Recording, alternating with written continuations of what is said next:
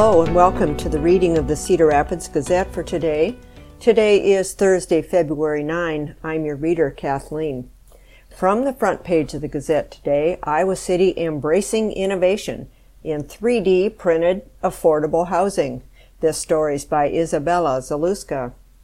Local partners are looking to address the need for affordable housing in Johnson County in an innovative way by using 3D printing.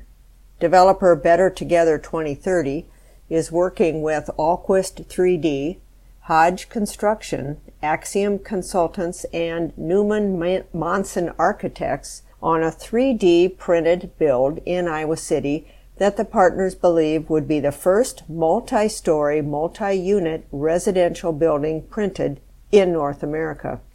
Construction is expected to start this summer and the developer is in conversations with the city about a potential site. Better Together has submitted an application to the Housing Trust Fund of Johnson County's revolving loan program for funding support, said Katie Gerlach, Better Together 2030 Executive Director. The $1.8 million project would include six units. The three bedroom townhomes will be sold as affordable housing to residents who earn 60% to 80% of the area median income, Gerlach said. City Manager Geoff Fruin said the project is truly a community effort with the local partners involved. He said the build would be a quality long-term asset in the city. Iowa City-based Alquist 3D is seeking to address the housing shortage facing the country by creating affordable, sustainable, and innovative homes using 3D printing technology. Zachary Mannheimer, founder and chief executive officer of Alquist 3D, told the Gazette he discovered 3D printed homes made from concrete in 2016 and got obsessed. Mannheimer said a 3D printed home is built much the same as a traditional build, except the walls are made out of concrete. Instead of pouring the concrete in a form, it is extruded by a giant robot. That's really the only difference, Mannheimer said. 80% of the home is still built the exact same way as, other, as any other home. We still need your electricians, plumbers, roofers, HVAC folks, all those people to build out the home. An architect still designs the home, and the design is turned into a computer file that communicates the instructions to the 3D printer. The print head layers the concrete material in until the walls are built up. As the interior and exterior walls are built up, there is space between them to allow for electrical, plumbing, and insulation.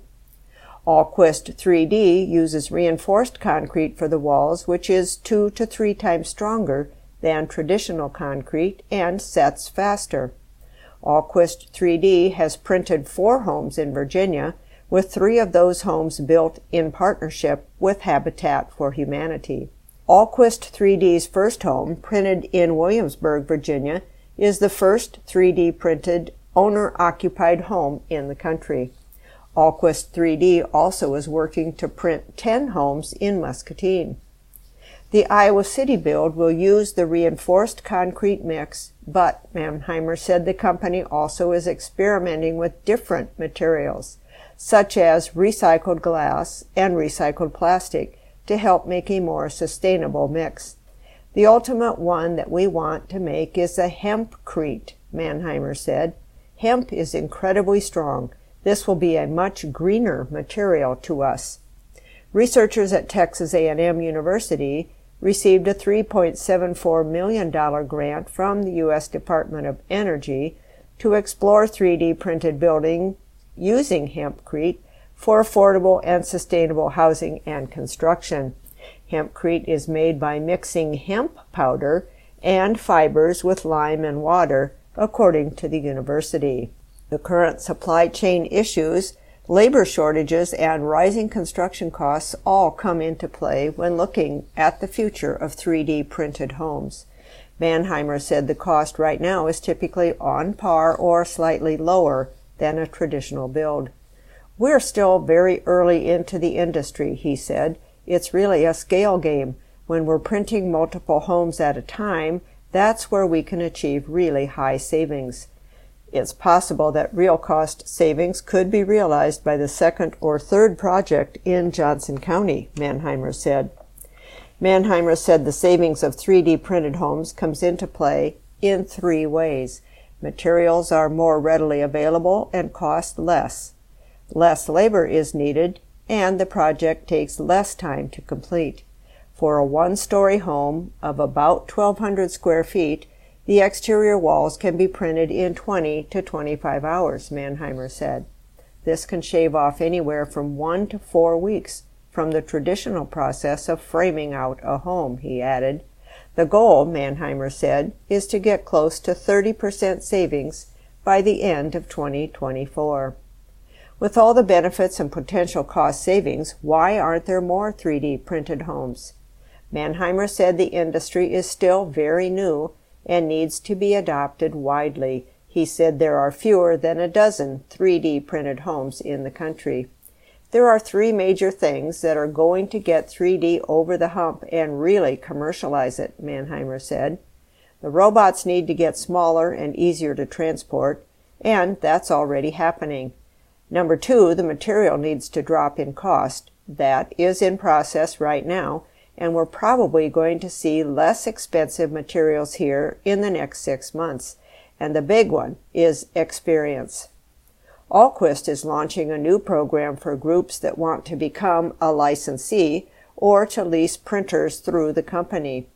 The company also is debuting a 3D printing curriculum at Muscatine Community College this fall, and students will help work on the homes being built in the area. We'd like to spread that to Johnson County as well and work with Kirkwood Community College as well as the Iowa City School District, Mannheimer said. Mannheimer said Iowa is well positioned to grow as people are leaving big cities due to high cost or the expansion of remote work, as well as people moving because of climate change. But we can't bring people here if we don't have anywhere to live, and those places need to be affordable and attainable and well made, Mannheimer said. Among the larger goals is embracing innovation, he said. We want to show that Johnson County is trying to advance and Iowa as a state is trying to advance, and we want creative entrepreneurs to come to our state and help grow our economy. Also on the front page, this story by Trish Mahaffey, conviction in Bagley stabbing overturned. The Iowa Court of Appeals on Wednesday overturned the second degree murder conviction of a Marion man for fatally stabbing Chris Bagley in 2018 ruling the judge abused his discretion in asking the jury to continue deliberations when jurors revealed in a note open hostility toward a lone holdout juror. The court ruled that 6th Judicial District Judge Christopher Bruns shouldn't have given a supplemental instruction after receiving notes from the jury in the murder trial of Drew Blahnik, who since changed his name to Johnny Blahnik Church. The trial judge had urged jurors who deliberated for three days to reach a unanimous verdict despite the conflict. Because the minority juror knew the court was aware of the split and the majority juror's hostility, that juror may well have reviewed the supplemental instruction in response to the third note as directing the minority to join the majority, the appeals court stated. The court also noted that the trial judge should have referred the jury to its original instruction on deliberations instead of giving a supplemental one.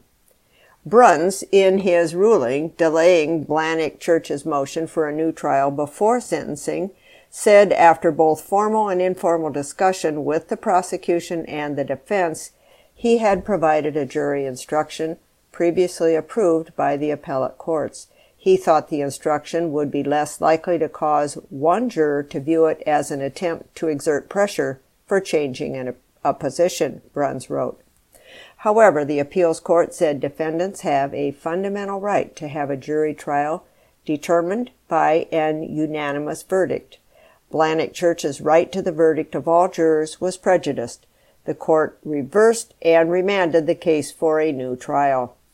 First Assistant Linn County Attorney Monica Slaughter said the office will ask the Iowa Attorney General's office for further review by the Iowa Supreme Court.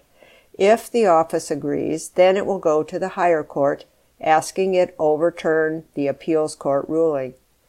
If the court denies or upholds the appeals ruling, then the Linn County Attorney's Office will retry Blahnik Church for Bagley's murder. Stuart Bagley, Chris's father, said Wednesday the family was shook up when they learned of the appeals ruling.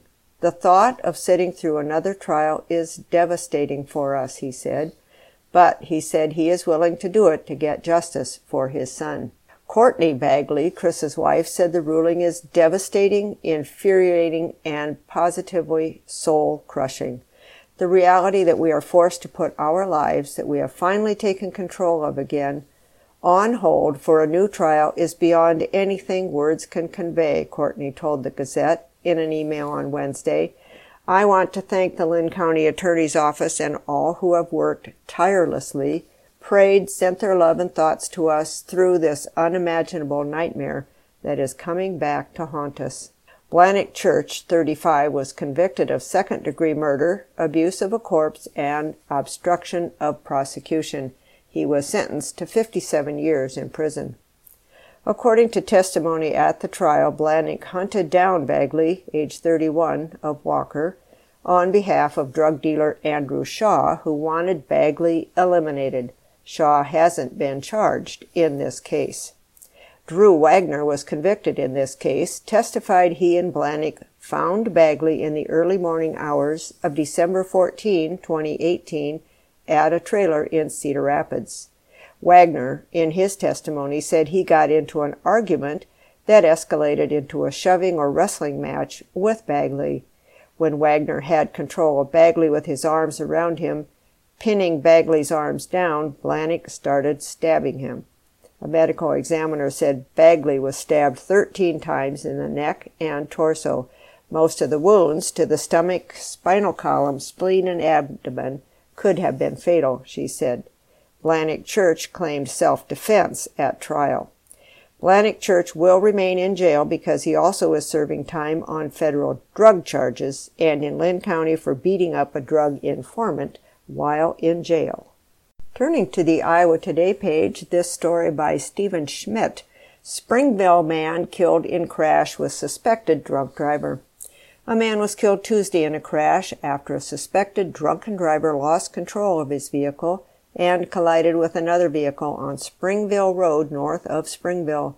According to a news release from the Linn County Sheriff's Office, emergency responders were called at 2:35 p.m. Tuesday to a fatality crash near Springville Road and Schmidt Lane. Zachary Twachtman, 31, of Anamosa has been charged with homicide by vehicle and operating under the influence. According to a criminal complaint, he smelled strongly of alcohol and failed field sobriety tests. A warrant was issued to take his blood, but the complaint doesn't say what his blood alcohol content was. According to the release, Twachtman was driving south on Springville Road when he failed to maintain control of his vehicle, swerving and striking a vehicle driven by Dylan Vasick, 46, of Springville. Vasick was pronounced dead at the scene. Twachtman was transported to the Linn County Correctional Center with non-life-threatening injuries, according to the release. His passenger, McKenna Schofield, 25, of Anamosa, was transported by Anamosa ambulance to Mercy Medical Center with what appeared to be non-life-threatening injuries. Vasick's wife, Bridget Vasick, said her husband was speaking on the phone with a friend over Bluetooth when the crash happened. The friend called her, and she immediately went to the scene with her father. She was there with her husband when he died. He was an amazing father and brother and husband and cousin and best friend of many people, Bridget Vasick said of her husband. He was honest, loving, dependable, positive, supporting. The Vasicks were married for 17 years. They met two years before they got married on a blind date arranged by Dylan Vasick's father. They've lived in Springville for about six or seven years. Dylan Vasick worked in tub and fiberglass repair. and spent a lot of his free time riding motorcycles. Bridget said some of her best memories with her husband are riding motorcycles together along with the couple's two daughters. He also was part of a Soldiers for Christ motorcycle ministry group. He was not riding a motorcycle when he was hit Tuesday. Beside his wife and daughters, Dylan is survived by his parents, a brother, and several other extended family members, as well as many friends who are close enough to be considered family. Bridget Vasick said she had a house full of family who had come together to mourn on Wednesday. And this story by Trish Mahaffey on page two. Testimony starts today for Chicago man charged with shooting a Linn deputy.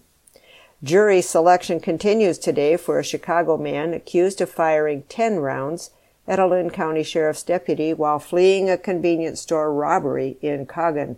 Stanley L. Donahue, age 38, is charged with attempted murder of a peace officer, two counts of first degree robbery, two counts of false imprisonment, willful injury, attempt to elude, disarming a police officer, tracking in stolen weapons, and possession of a firearm as a felon. Jurors filled out questionnaires Tuesday and jury selection started that afternoon with potential jurors who had any knowledge of the case being questioned in small panels to avoid tainting others in the pool. No jury was selected on Wednesday and questioning will continue this morning. Testimony likely will begin in the afternoon. Donahue is accused of robbing the Casey's General Store on Highway 13 in Coggon on June 22nd, forcing two clerks into a cooler and stealing cash cigarette cartons, and personal belongings, according to a criminal complaint. This story by Brittany Miller is titled Watershed Management Authorities Need Funding. Iowa's watershed management authorities are making positive impacts, but they need more funding, according to a recent Center for Rural Affairs report. The Iowa legislature first enabled watershed management authorities in 2010 following the 2008 flood. There are, they are agreements between cities, counties, and soil and water conservation districts that coordinate water quality improvement and flood mitigation efforts with landowners in watersheds or areas where water drains into a common water body. Iowa's 27 existing watershed management authorities cover 40% of the state. Across the board, they have received a patchwork of funding from all levels of government, along with community support. However, there is no long-term stable financial support for such entities. Federal and state grants eventually dry up. For instance, the $97 million invested into the Iowa watershed approach, which supported staff at a third of the authorities, was exhausted last summer. Local support helps bolster the group, but they're not always guaranteed. The Center for Rural Affairs, a regional nonprofit focused on strengthening rural communities, surveyed participating Iowa watershed management authorities in early 2022 and January of this year to capture a snapshot of each entity's capacity, plans, and needs. More than two thirds of the state's watershed management authorities reported having completed and in progress plans for shaping the local watershed. The survey showed that the groups have completed more than 2,600 conservation efforts, like cover crops, edge of field practices, wetland restoration across the state. Yet, due to funding constraints, watershed management authorities told the Center for Rural Affairs that they're losing the employees and capacity needed for implementing such projects, creating unmet demand for local conservation practices. A lot of people are excited to fund conservation practices that are going to make a difference across the state, but there is a lot less funding available for that staff person, said Kate Hansen, Senior Policy Associate for the Center and author of the report.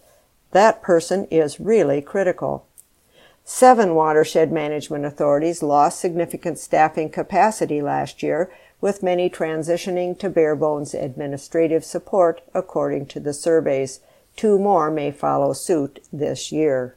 13 authorities had full-time watershed management coordinators at the beginning of 2022. Only seven remain. More than 70% of survey respondents said having more stable funding sources for a coordinator would significantly support their efforts. Cedar Rapids takes part in the Middle Cedar, Lower Cedar, and Indian Creek watershed management authorities. The city contributes cash to each entity on an annual basis which helps support coordinators and administrative help along with grants. But the Cedar River watershed covers 7,500 square miles, most of which are upstream of Cedar Rapids. The size and scope creates a constant need for funding and staff to meet demands, which often can't be fulfilled. The challenge to everyone involved is monumental, said Mary Beth Stevenson, the Cedar Rapids Watershed and Source Water Program Manager. Jennifer Fencl, Director of the Environmental Services Department for the East Iowa Council of Governments, works with several watershed management authorities, including those Cedar Rapids belonged to. Some of the groups she works with are either in between full-time coordinators or working with a part-time coordinator. While she helps out with administrative tasks like organizing meetings and identifying funding opportunities, she can't visit with farmers and landowners like coordinators can. That's a skill we desperately need, she said. We're building it with these opportunities of grant programs, but we're then losing it because of the temporary nature of grant programs. We would love to see the legislature take a look at this and see if there might be a role that the state can play in supporting these coordinators, she said. Turning now to the Insight page, the guest column today is from Lance Lillibridge, and the title, Carbon Capture Will Help Iowa Lead on Energy. As a farmer in Iowa, one of my biggest concerns is always having a market for the products I grow. Years ago, before the ethanol boom, I can remember times when it was difficult to deliver but one load of corn in a day to a river terminal or processor. The day would involve loading the truck, driving to the unload destination, and waiting your turn to unload, in some cases turning into a 14 hour day. September 11 changed everything, and this country realized its dependence on fossil fuels, and the ethanol boom began. Grow your own energy. Since the start, the industry has become extremely efficient, not only at converting starches to energy, but also growing corn specifically. Renewable energy from corn is loaded with benefits. Over 4,000 products come from corn. Now with the production of ethanol comes greenhouse gases, GHGs. The fermentation process creates this. The same thing happens naturally when plant material breaks down. As the world decides to decarbonize, one very efficient way to do that is through carbon capture technology at ethanol plants.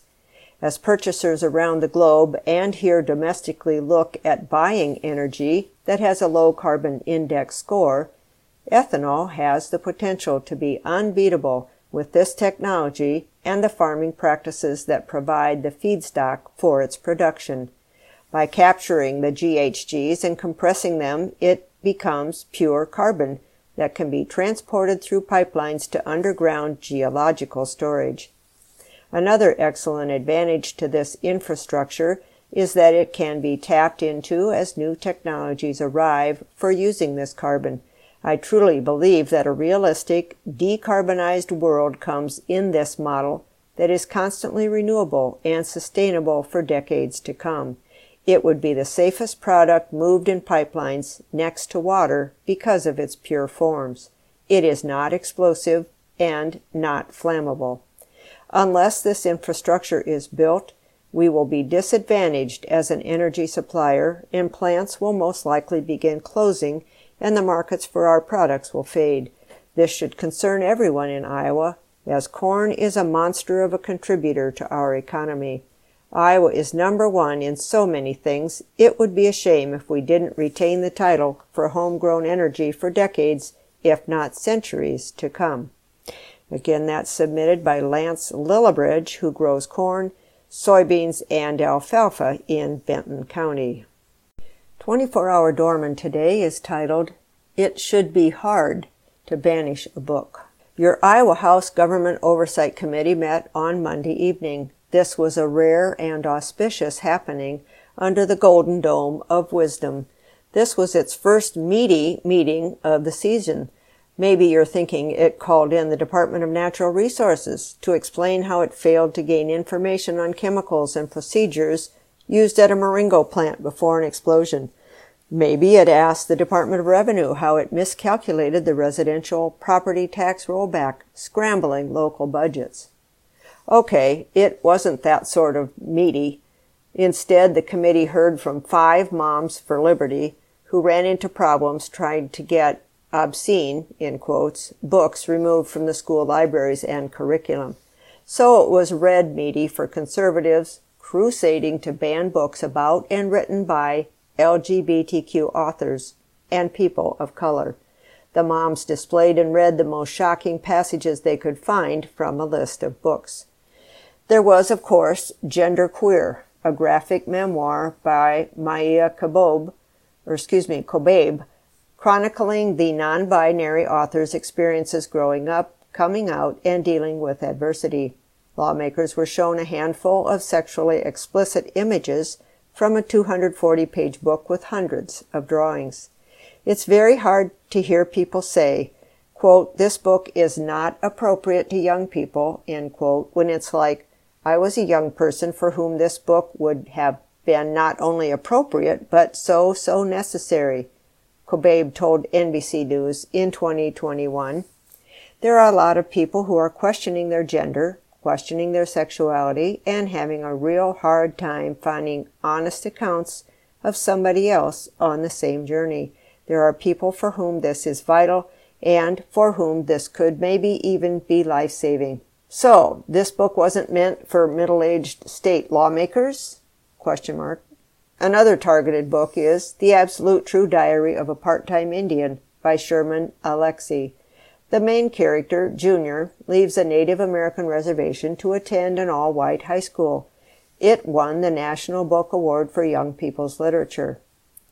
Under Iowa law, these books are not obscene. A book is obscene if, quote, the material taken as a whole lacks serious literary, scientific, political, or artistic value, end quote. These books, taken as a whole, are not obscene. Not even close. And this isn't just about those passages. It's about a black author writing about violent policing, an indigenous author writing about racism, and an LGBTQ author writing about real experiences growing up in America. That's what they don't want kids to read. The parents seem to argue it should be easier to remove books from libraries and curriculum, a decision that could affect hundreds of students and parents who disagree. Republican politicians such as Governor Kim Reynolds have led them to believe parents' rights means their rights only. The rest of us can shut up. Actually, it should be damn hard to banish a book. Freedom of expression still is an important principle in the country at this hour. I've never been much for slippery slopes, but it seems like we're standing at the top of an authoritarian bobsled run. Parents have a right to challenge books, but they have no right to get their way. That's submitted by 24 Hour Doorman. One community letter today is titled School Choice Brings Competition. As a retired public and private school teacher, I believe school choice is innovative and a great idea. We know that no two students are alike and everyone learns differently. For this reason, we need to choose a school according to the school environment, curriculum, resource books, and size of student body. My wife and I were both educators, and we decided to have our children attend a private school in the early years and homeschool our children in the latter years. All five of our children performed well in college and are active, productive citizens.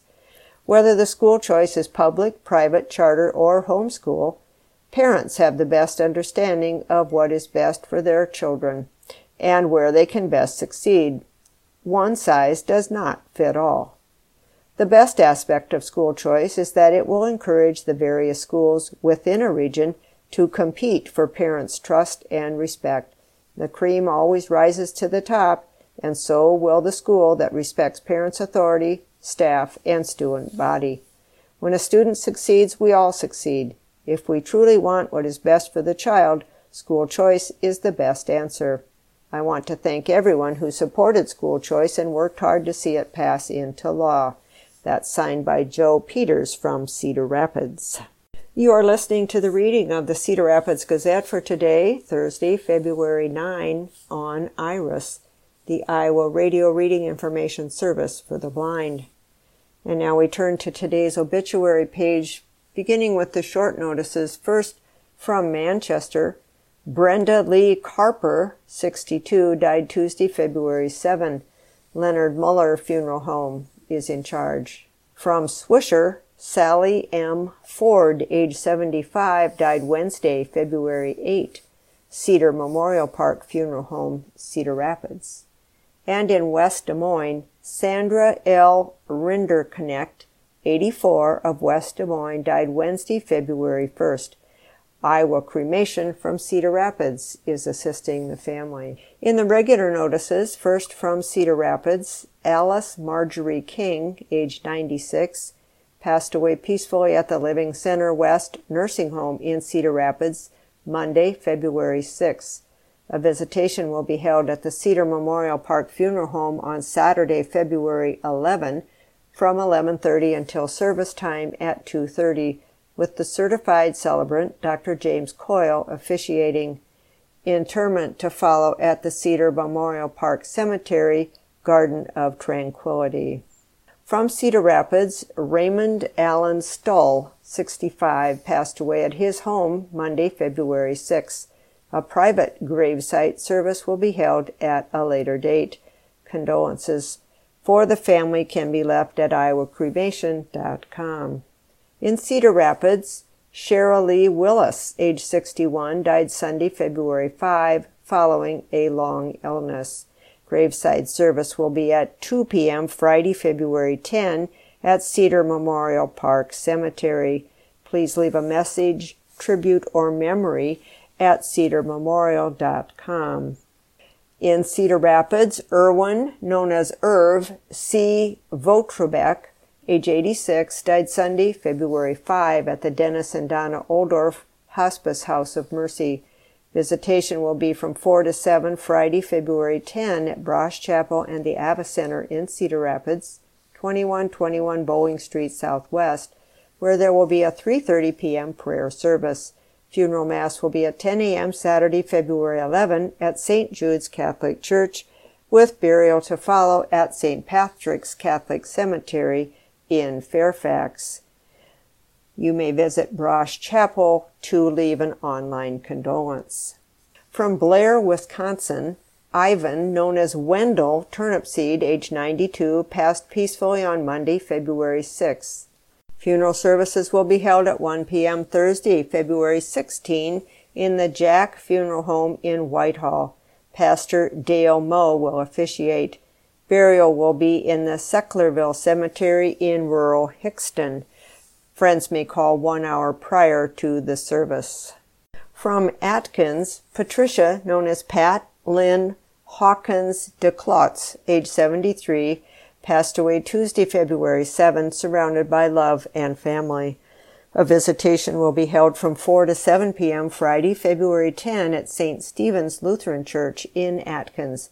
Funeral services will be held at 10:30 a.m. at St. Stephen's Lutheran Church in Atkins with the Reverend Douglas Woltemath officiating. Interment will be held at St. Stephen's Cemetery, rural Atkins, following the service. From Monticello, James E., known as Jim Manternach, 86, passed away Monday, February 6th at Mercy Hospital in Cedar Rapids. Visitation will be held from 9 to 11 a.m. Saturday, February 11 at Sacred Heart Catholic Church in Monticello, where a Mass of Christian burial will start at 11 a.m. Burial will be at Sacred Heart Cemetery. The Reverend Paul Baldwin will officiate. Online condolences may be left for the family at kramerfuneral.com. From Harper, Mary Kathleen, known as Kay Beinhart, age 80, passed away Monday, February 6th at University of Iowa Hospitals and Clinics. Funeral Mass will be held at 10:30 a.m. Friday, February 10 at Holy Trinity Parish, St. Mary Catholic Church in Keota, the Reverend Robert Lathrop presiding. Burial will be at Holy Trinity Cemeteries, St. Elizabeth Cemetery in Harper. Visitation will be from 4 to 7 p.m. Thursday, February 9 at the church where there will be a vigil service at 3:30. You can visit powellfuneralhomes.com to leave a tribute or memory. Turning now to the sports page, this girls basketball notebook story by Jeff Linder. In year six, Iowa City Liberty has a championship crew. Jamie Brandt has been with the Iowa City Liberty girls basketball program since its infancy. The climb has been slow, maybe slower than Brandt would have preferred, but in year six, the Lightning are a championship outfit. To start this program from scratch to where we are now, it means a lot, Brandt said. This group of seniors has worked extremely hard. They've grown so much. They're playing really good basketball now. Liberty at 13 and 6 overall, 11 and 2 in the Mississippi Valley Conference, wrapped up a share of the Mississippi Division Championship on Tuesday. The Lightning defeated Cedar Rapids Jefferson 51 to 35 at home, while Cedar Falls, with a record of 13 and 6, stubbed its toe at Dubuque Wahlert 56 to 49. A win at Cedar Rapids Prairie on Friday locks up the title solo for the Bolts. We've really tried to focus on ourselves, Brandt said, but yeah, I look around the conference and see what everybody else is doing. We talk about playing our best in February. Liberty has won four straight games, six of its last seven. It's a far cry from the early days when the Bolts compiled a total of 16 wins in their first four seasons. Thanks in part to Jasmine Barney's move from Cedar Falls, they jumped from to 11, or excuse me, 12 to 11 last year and now a championship breakthrough. The team has really bought into defense and they hadn't in the past, Brandt said. We live and die with the three-pointer and we can play with anyone when we shoot the ball well but they've realized we can still win when we're not shooting well. Liberty averages 27.3 three point attempts per game and is shooting 29% from long range. Barney, a senior, averages 16.5 points, 6.2 rebounds, and 2.8 assists per game. Sophomore Madeline Casey adds 9.1 points per contest. Despite losing roughly 73% of its scoring punch from last year's state tournament, Springville remains highly relevant. The Orioles at 17 and 4 are one of the top area class 1A teams that begin regional play tonight. They take a seven game winning streak into their home contest with Easton Valley, who has a record of 5 and 13. Freshman Rowan Jacoby has made an immediate impact averaging 12 points and 8 rebounds per game. Among other area notables, South Iowa Cedar League West Division co-champion Montezuma at 17 and 3 opens at home against Hillcrest Academy 0 and 19, and SICL East champ Iowa Valley 14 and 6 welcomes Belle Plaine at 2 and 18.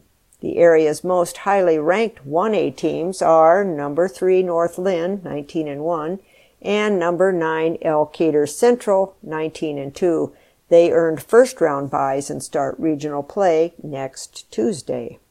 Turning now to the Hoopla page, the cover story, Come to the Cabaret. If you go, Cabaret will appear at Theater Cedar Rapids, February 10 to March 5. The show is at 7:30 p.m. Thursday to Saturday and 2:30 on Sunday. Ticket prices are $25 to $61. You can obtain tickets online or by calling the box office at 319 366 8591. Tipsy Tomato is opening in Cedar Rapids. A new restaurant is being planned for Shellsburg. The wait is over. After much anticipation, Tipsy Tomato will hold its grand opening today. The new pizza restaurant from Epic Catering, LLC, at 319 7th Street Southeast joins the triplex being planned by the restaurant holding company. An upscale reservation concept was the first to open in October. Tipsy Tomatoes opening is planned to coincide with National Pizza Day. Signs for the restaurant first appeared in April of 2022. The restaurant will offer specialty crafted pizzas like the Tipsy Green Pizza with a pistachio pesto base, arugula, and cherry tomatoes, or tried and true favorites like barbecue and Hawaiian. With a casual atmosphere and patio, the restaurant will also serve a variety of appetizers, salads, craft cocktails, and craft beer. An opening date for the third concept in the triplex has not been announced. Siena Italiana, an Italian carry-out only concept, was previously planned to join Midtown Reserve and Tipsy Tomato. After the opening of Midtown Reserve, that idea had been scrapped in favor of Chapo's Tacos, a carry-out taco and margarita concept, according to Epic Catering representatives.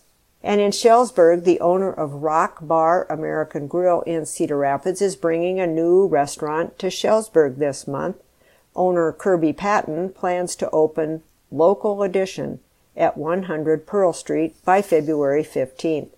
With a cozy renovated interior featuring a new piano, fireplace, ambient lighting, and games, the restaurant will feature a menu of burgers, chicken wraps, salads, and pastas, plus breakfast on the weekends.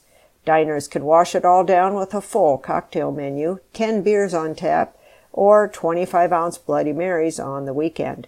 The restaurant opens on the lower level as part of a full remodel of the former People's Savings Bank building, which houses two apartments on the second floor. The space previously was home to Coop's Roadhouse Bar and Grill, but it's been vacant since it closed a few years ago. Patton noted it was home to other restaurants and bars before Coop's as well. This story by Elijah Decious, What's Cookin'? The Cedar Rapids Metro Economic Alliance is turning pandemic adaptations into a tradition that gives diners and restaurants more flexibility for Cedar Rapids Restaurant Week. The 11th annual Cedar Rapids Restaurant Week, running from Friday, February 17 to Sunday, February 26, features 21 restaurants, breweries, and distilleries in Cedar Rapids, Marion, and Swisher. The 10 day format covering two full weekends will give local foodies more opportunities to taste limited time specials, many of which are exclusive to Restaurant Week. We saw so much success with the 10 day extended time for the 2022 event, it only made sense to do it again this year, said Nikki Wilcox, Communications and Marketing Director at the Economic Alliance. Restaurant Week is a community favorite, and we're looking forward to showcasing the amazing cuisine we have in the metro later this month. Amid unprecedented staffing challenges in the restaurant industry, the 10 day format was introduced last year to replace the Fork and Knife Feast kickoff that used to bring diners and restaurants into one place for a day. Previously, restaurant weeks lasted seven days. Restaurants that are offering a diverse array of cuisine options and price points are selected by an outside committee. Here's this year's menu. 30 Hop at 951 Blair's Ferry Road Northeast, Black Sheep Social Club at 600 First Street Southeast, Cedar Ridge, 1441 Marak Road Northwest in Swisher, the Chop House Downtown at 411 First Street Southeast, Crosby's at 1028 3rd Street Southeast, Dash Coffee Roasters, 123rd Avenue Southwest, Groundswell Cafe, 201 3rd Avenue Southwest, La Casinta Bar and Grill, 5400 Edgewood Road Northeast, Lion Brewing Company, 59 16th Avenue, Lucky's on 16th, 86 16th Avenue, Midtown Reserve at 319 7th Street, Need Pizza, 207 2nd Avenue, O's Grill, located at 3911 Centerpoint Road Northeast, and Peddler's Fork, 2010 Sylvia Avenue Northeast. Also, Pub 217, 217 3rd Street, Sacred Cow Tavern, the Class Act Restaurant, that's at 7725 Kirkwood Boulevard, the Edison Pub and Eatery, 475 Northland Avenue, the Hipster, 1120 7th Avenue in Marion, the Map Room, 416 3rd Street Southeast, and finally TikTok, 600 17th Street Northeast. If you go, it's Cedar Rapids Restaurant Week, 21 participating restaurants from February 17th to the 26th. Enjoy restaurants at your own pace over the 10 days and win prizes while doing it. Find punch cards at participating restaurants and receive a stamp from restaurants with the purchase of $20. Punch cards can be turned in to the Cedar Rapids Metro Economic Alliance for a chance to win prizes and gift cards to those local restaurants. In the music category, no Bad Vibes is the headline of this hoopla story. Aging is often important, as important as a clever lyric or catchy guitar riff for Old Dominion. The veteran country band, which has more than its share of inside jokes, is all about cracking each other up. When the band's label asked for an alternate version of songs from its eponymous album, the group compiled, or excuse me, complied by creating songs full of meows. We take our craft seriously, but we don't take ourselves seriously, said vocalist Matthew Ramsey while calling from his Nashville home. If you go, Old Dominion, the No Bad Vibes tour with opening acts Frank Ray, Graylin James, and Cassie Ashton will appear at the Alliant Energy Powerhouse 7:30 p.m. on Saturday. Tickets are 30 to $70. And this ex-cop finds success with Latino country band, this by Diana Nollen. Frank Ray never gave up on his impossible dream, turning it into a full future of possibilities. That's the example the Latino country singer songwriter hopes his three girls will take into their hearts. Born in New Mexico, three miles from the border, he grew up steeped in his Mexican heritage, language, and Latin and country music. He's proud of his roots, singing in Spanish and English, but decided to substitute his middle name for his last name as a performer. We just wanted something that rolls off the tongue a little bit better, he said. Born Francisco Gomez, he now is known as Frank Ray. If you go, Frank Ray is opening for Old Dominion at the Alliant Energy Powerhouse. Again, that's 7:30 on Saturday. In the theater category, continuing a walk in the woods through February 12 is playing at the Riverside Theater in Iowa City. Through February 11, Braided Sorrow is appearing at the University of Iowa, set in the Mexican city of Juarez, where 16 year old Alma works 12 hour shifts in an American owned factory to help provide for her family. Again, that's at the UI Theater building. That is shown at 8 p.m. today to, through Saturday.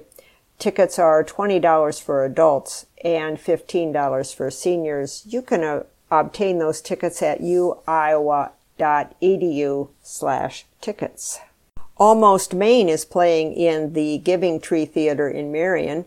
Welcome to Almost Maine, a place that's so far north it's almost in Canada. And it's not quite a town because its residents never got around to getting organized, so it almost doesn't exist. One cold, clear winter night as the northern lights hover in the star-filled sky, the residents find themselves falling in and out of love in unexpected and hilarious ways. That's appearing at the Giving Tree Theater in Marion, February 17th to the 26th at 7:30 p.m. And tickets are available for $21 at thegivingtreetheater.com. Turning back to the Iowa Today page, this story by Vanessa Miller, UI Nurses Union accuses regents of prohibited practice in talks.